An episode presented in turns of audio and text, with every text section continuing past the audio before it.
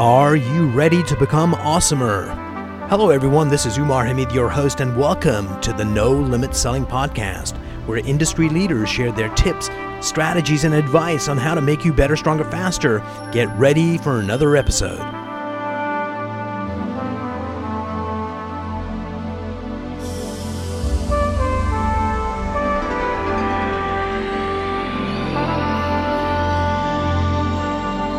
Hello everyone, I'm happy to have Denie Dulin, the leader of the Dulin Group. Denie, welcome to the program. Thank you. Thank you very much for having me. So this is going to be a fun interview, but to get us started, why don't you tell us who you are and what you do in about 90 seconds? Oh, okay. Well, I manage the Dulin Group of Long & Foster. It's a team of 9 professional real estate agents. One of them also happens to be an appraiser. We work out of the Green Spring office in Lutherville, but we serve the entire metropolitan area. Brilliant. Tell me, who's your favorite superhero and what's the attribute they have that speaks to you? You know, that's a pretty easy question to answer. I am the Flash. I have high energy and I move all the time. So not opening up a trench coat. You mean really fast? I mean really fast. Brilliant. I just give me a list of things and I'll go from 1 to 10 quickly. So is that what drives you, completing those tasks and just moving on? Well, I like to complete the tasks. I have a long list of things I do every day. Right. I start early and I work late. So I do like having order. I prioritize things, and I do like working through things and not wasting time. Has that always been you, or was there a point in your life where you made that switch and went to very kind of get-it-done mode? You know, I think in school, my inherent personality has a little bit of ADD. Right. And I had to learn long before we diagnosed that how to function successfully.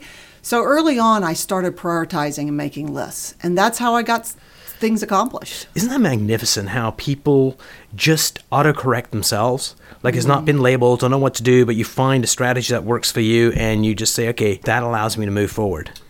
It's really important because we all aren't dealing with everything perfect. We all have imperfections. That is what makes us. That's what makes humanity. And we need to always self-reflect and realize what are our weaknesses and figure out ways to compensate in order to be our best selves. One of the things I like, a distinction, at least for me personally, is never going for best, but always going for better. That just keeps me looking to improve, normally in small little ways that hopefully make a big difference. Yeah, if you want to improve 100% in a year, if you narrow it down to do 0.5% every day, and every day wake up saying, I'm going to do better than I did yesterday, whether it's brushing your teeth, doing your exercises, eating better, calling more clients, servicing more people. If you improve a little every day, it's amazing what you can get done. But most people get caught up in the trap of, I have to make this massive improvement, which sometimes creates inertia or sometimes just is destined to failure. So how do you coach your team to kind of do that small incremental improvement? You know, I think accountability is really important to in the fourth quarter of every year, to look forward to what is your plan for the next year. Break it down to daily activities so that when you get off track, it's very easy to go back to your plan and see what you have to do every day to get back on track. If I was guessing, I could imagine some manager in 200 BC going to their like employees, because they had them back then. Hey, just break it down, go smaller. And so it's something that we've known for a while. Why is it, do you think that only Olympians and highly successful people tend to live it? So they know it and they do it. And what stops people from doing that? Because it isn't hard, but it's hard to do. It isn't hard, and it is hard to do. You know, in our industry, we are independent contractors. We don't have a particular boss that we report to every day. So it's very easy to get off schedule. The discipline is so important in any sales job. But in our job, I think it's really, when you're an independent contractor, to really be disciplined. I think it's developing a good habit. I think we have to exercise. I'm a big believer of exercise and eating well and having some mind space in order to serve others. And you've got to get in a routine. And when you break it down, it's not overwhelming. If you think every day I want to make 5 calls, that's not hard. But if you say every month I want to make 150, it's overwhelming. Daunting. I'll do it tomorrow, daunting. Or the next day, exactly. Or the next day. It's and easy then to before you know it, you've got 100 left to do today, and that is never going to happen. Yep. So what gets you up in the morning? What motivates you to keep going and excelling in what you do? You know, that's a really good question. I have always been one to either do it or not do it. I give 110% with everything I do. I decided early on in life that if I was going to be successful, it was going to be on my shoulders. It was not going to be on the coattails of someone else. And the only way to succeed is to every day question what you did yesterday and learn from it and make tomorrow and today better. And so serving people and making sure that I can give the best service, because I believe strongly that I do give the best service, really helps me want to help my clients more. Who's your mentor? And what's the attribute they have that you go, you know, that serves me well? I've done so many different things through my life. I have a wide variety of mentors. I can't really narrow it down to one, but one person said something to me years and years ago is, when you learn from somebody else, you will pick up some of their attributes. So it's very important when you do mentor and when you mentor others, that you really shine, because you're having a huge impact on how others learn and perform. So model the behavior you want them to do and not... Completely. Don't do what people tell you to do. Do what people do and follow that behavior. It's huge. It's huge. People are always watching. Denie, if you could have lunch with anybody from history, from fiction, somebody right now living today, who would that person be and what's the question that you really need answered? I always go back to the same person whenever I think about that. And it's probably going to come as a surprise to you, but Oprah Winfrey blows me away. A black woman growing up in the 50s in the poor South, and to become who she has become. That's grit, and that is not letting obstacles get in your way. It's just moving forward every day, one step after another. And I just find her incredibly inspiring. And I would like to know why. How did she become that at such a young age? What switched her in her brain to say, I can overcome all and be so successful? She's just an amazing individual. Denie, what was your first sales job? I think sales is so underestimated. We are salesmen when we're kids. We're salesmen in high school. We're salesmen in college. We're salesmen with our children and our significant others. And I think I learned really young that how you present something is critical for your success.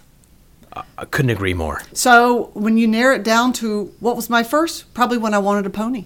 Did you get one? I got one. And I had to give reasons why. And I had to substantiate that I would take care of it. And I had to literally sell my parents on buying me a pony. So I think anyone who thinks they aren't in sales doesn't understand sales. And they should, because it will only make you a better person, a better spouse, a better parent, a better community contributor when you realize how you present matters. We just stepped past Easter. Jesus was only able to kind of convince 12 people, but his disciples, apostles, were great marketers, and they captured the world. It's all about dedication and the message. So what's the best deal you ever closed? Was it the pony or was it something different? Oh, my husband. You know, it's hard to say when I go back to the deals, because I feel like my life I try to look back at the positives. I do not reflect on the negatives except for to learn from them, and then I get rid of them. So there have been several things I think in my life that, you know, I have created an environment to be successful. So it's hard to say one particular deal, but certainly when you meet a spouse, I think that's huge. Absolutely. When you find a career that works for you, I think that's huge. You know, I really, it's hard for me to put my finger on one particular deal. I think life is a succession of successes and failures.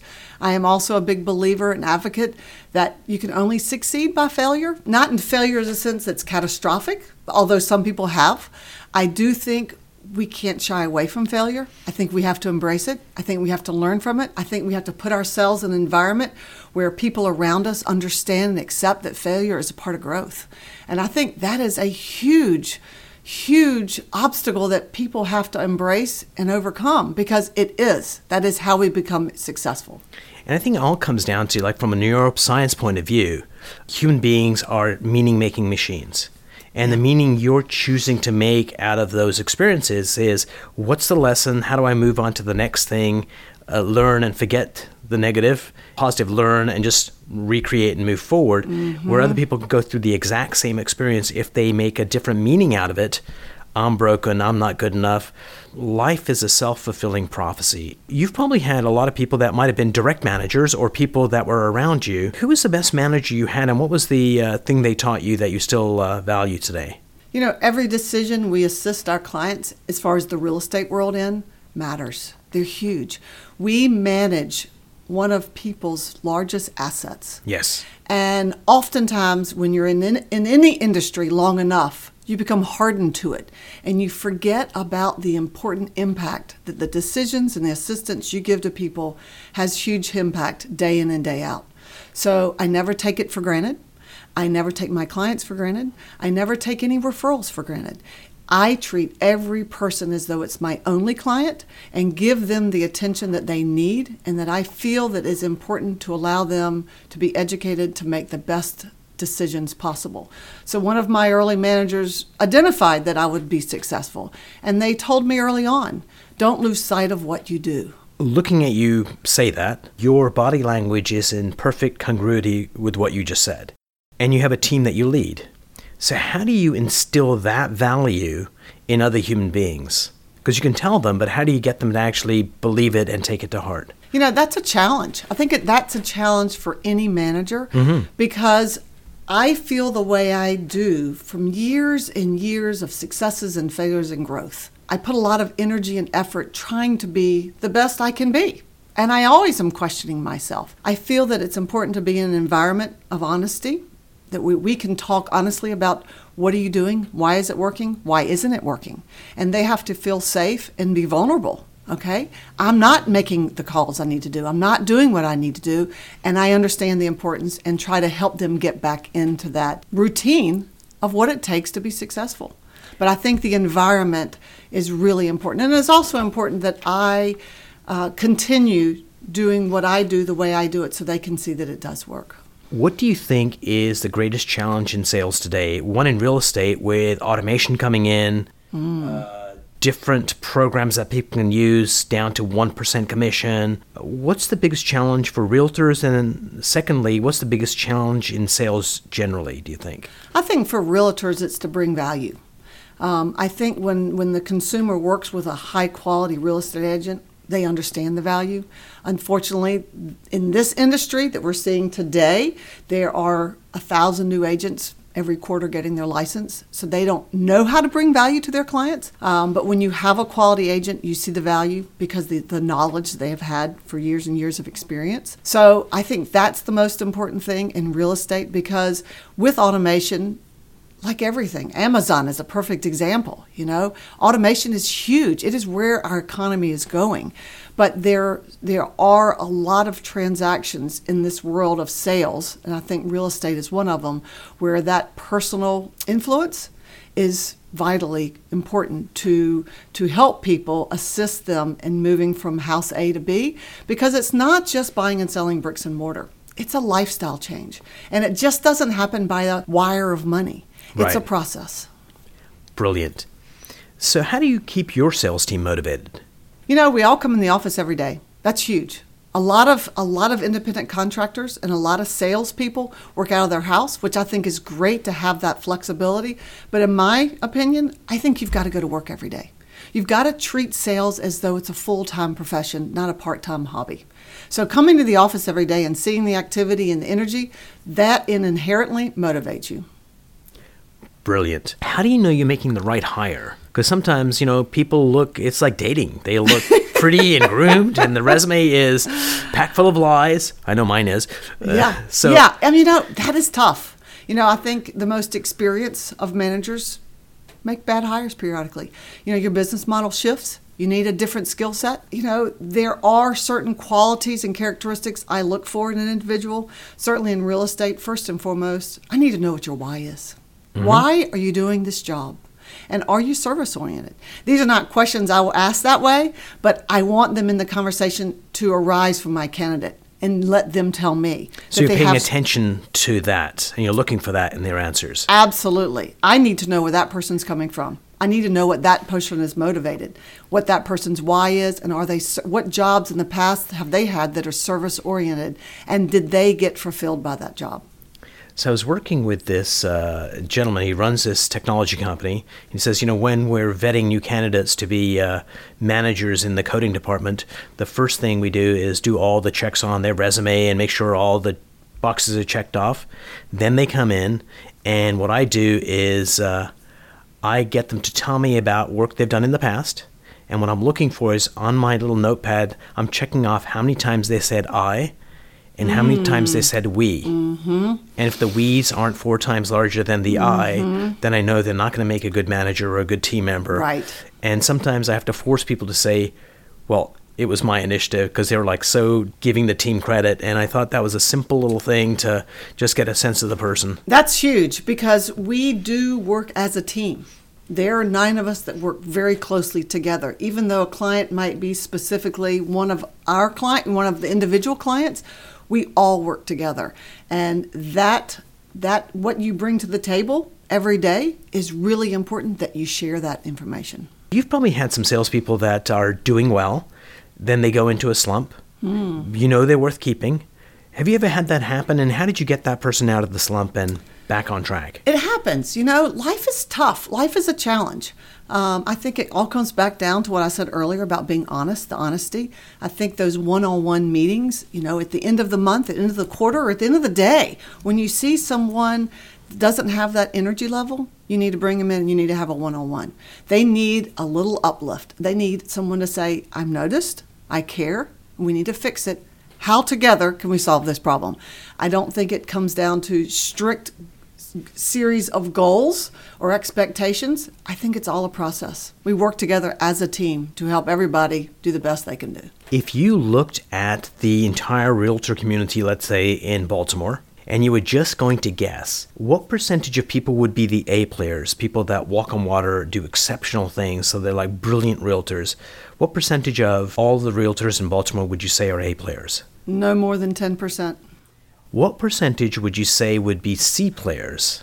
I would say 50%. About 40% would be the B players. Mm-hmm. What do you think stops, because the B players are getting the same trainings as the A players, going to the same conferences, going to the same trainings. What stops them from entering into the A column, do you think? I mean, I think a lot of it's discipline. I think a lot of it is, you know, repetition, doing the same thing every day and getting into that routine. You know, routine is huge, and accountability is huge. You know, it goes back to what is your why? If you wake up every day and you go, what is your why, and why do I want to do this job, and I want to do it for the best I can do it, you will rise. But without that discipline and that accountability and about that, it's very difficult to rise to the top. I agree totally. What is something that you know now that you wish you knew 10 years ago? You know, because I am the Flash, I do things quickly. I have a tendency to think more about the next hour as opposed to the current hour. This one book that I discovered about 5 years ago, it's called The One Word That Will Change Your Life. Small book, 60 pages long. And the idea is to read it each year and to draw from it, what is your biggest weakness? And you pick one word, and that is your word for the year. No repeats. You do it one year, and that's it. Post it on your desk, your computer, your screen, and you live that word. So several years ago, one of my words was savor. And it was a real eye-opener. It was very, very hard. Savor as in money or people? Savor as in the moment. Savor. Savor, okay. S-A-V-O-R. Savor the moment. It's huge. Love who you're with. Give them 100% of your time. Put your technology aside, whether it's lunch, cocktails, business meeting, an appointment, your children, your spouse. Spend time with the person you're with and no one else. Brilliant. What's the best business advice you've ever gotten? Don't fear failure. Embrace it. Learn from it and move on. So what's been the most useful failure you've had where you've got this epiphany? You know, when I first got my real estate license, there are a lot of big agents who sell a lot of houses that I compete with and always have. But early on, I couldn't compete.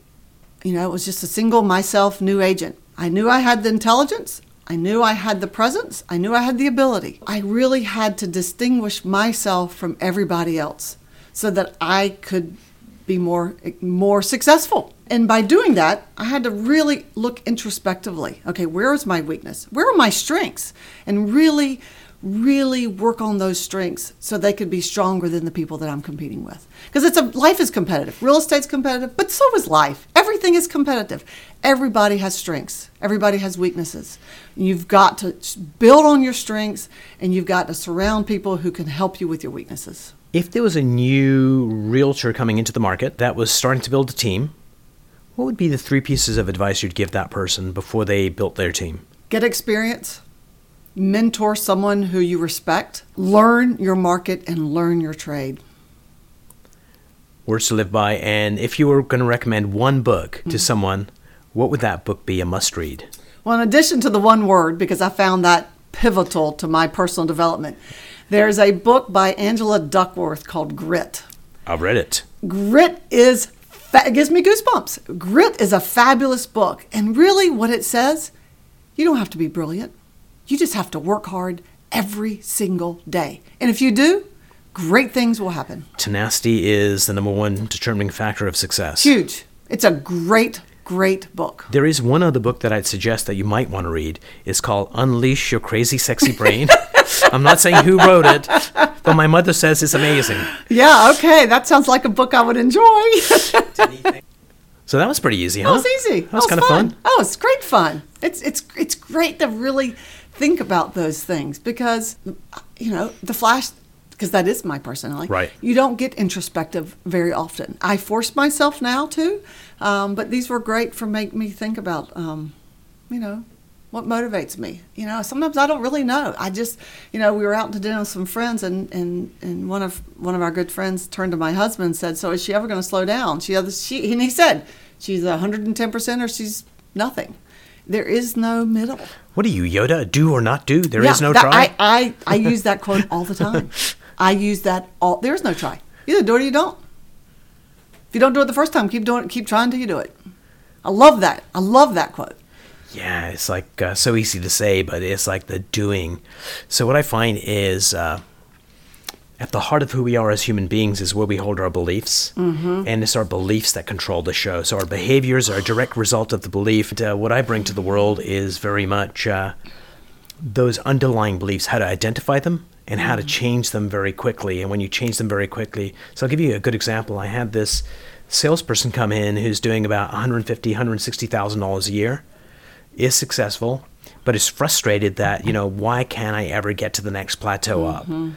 For this person, it's like, well, tell me about a particular time where you were beating yourself up about not doing better. He says, well, last week I was in my office going, you know, what the hell's wrong with you? I said, okay, go back to your office, see whatever you saw, hear whatever you heard, internal thoughts, whatever was going on. When you do those two things, you get to experience what you were feeling back then. What were you feeling? And he goes, that's weird. It's like a tight feeling right over here. I'm feeling it now. And there's a tool from neuroscience. You can link that feeling to the unconscious mind, which records everything. And it's like, have you felt this feeling before? Had I asked his conscious mind, he would have gone, maybe. But with this tool, he goes, oh my God, I was about 8 or 9 years old, and we'd gone to a restaurant, and my parents were sitting down, and the kids were sitting down in front of them, and my dad turned to us and said, don't order steak, we can't afford it. That created a belief around money and self-worth that allowed him to build a successful life, but no more than the level he was earning. And as soon as we uncovered the belief and changed it, he just shot up to the next level. We didn't teach him a thing about selling. It's just, oh, that's the belief that's got you pinned. It's all here. It is all. And, you know, one of the things that I do when I talk to people, and I have a guy on my team, and I'm like, get out of your own way. And this friend of mine calls it the drunk monkey. You know, the drunk monkey in your head is destroying your life. Get rid of it. Get it out of your life. You've got the skill. It has nothing to do with, everybody has the skills. Everybody can do it. This is not rocket science. It's just doing it and getting out of your own way. And it's hard for so many people. It is, because we don't have the right tools to do it. And with applied neuroscience now, there's tools out there where you can go, oh, well, let's take care of that in the next couple of sessions and just move forward and go. And that's why I think we're at a watershed moment for humanity, because all of a sudden we've got these tools that we can give people that allow them to go, oh, this is what's causing that behavior. And let me change it this afternoon, and off you go. Because at the end of the day, the reason for being is for us to have more pleasure and safety and avoid pain and frustration. Right. And when you got somebody that's got this potential instincts. And wants to do better and they're not, that's massive pain. Yeah. So if you don't have the right tools, even the pain won't allow you to change. Mm-hmm. But I mean, in all things, I should not be doing what I'm doing. At this level, I'm doing it. I shouldn't be, you know?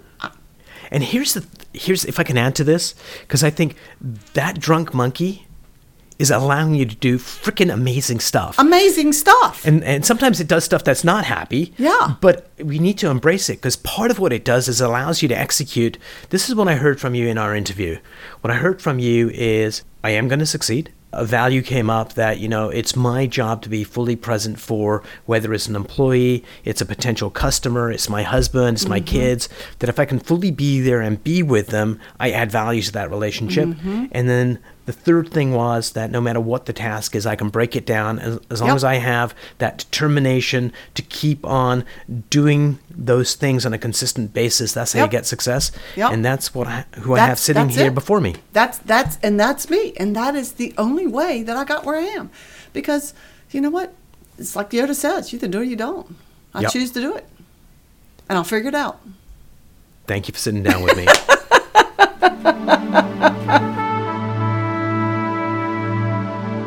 If you enjoyed this episode, please go to iTunes and leave a 5-star rating. And if you're looking for more tools, go to my website at nolimit.com. I've got a free mind training course there that's going to teach you some insights from the world of neuro-linguistic programming, and that is the fastest way to get better results.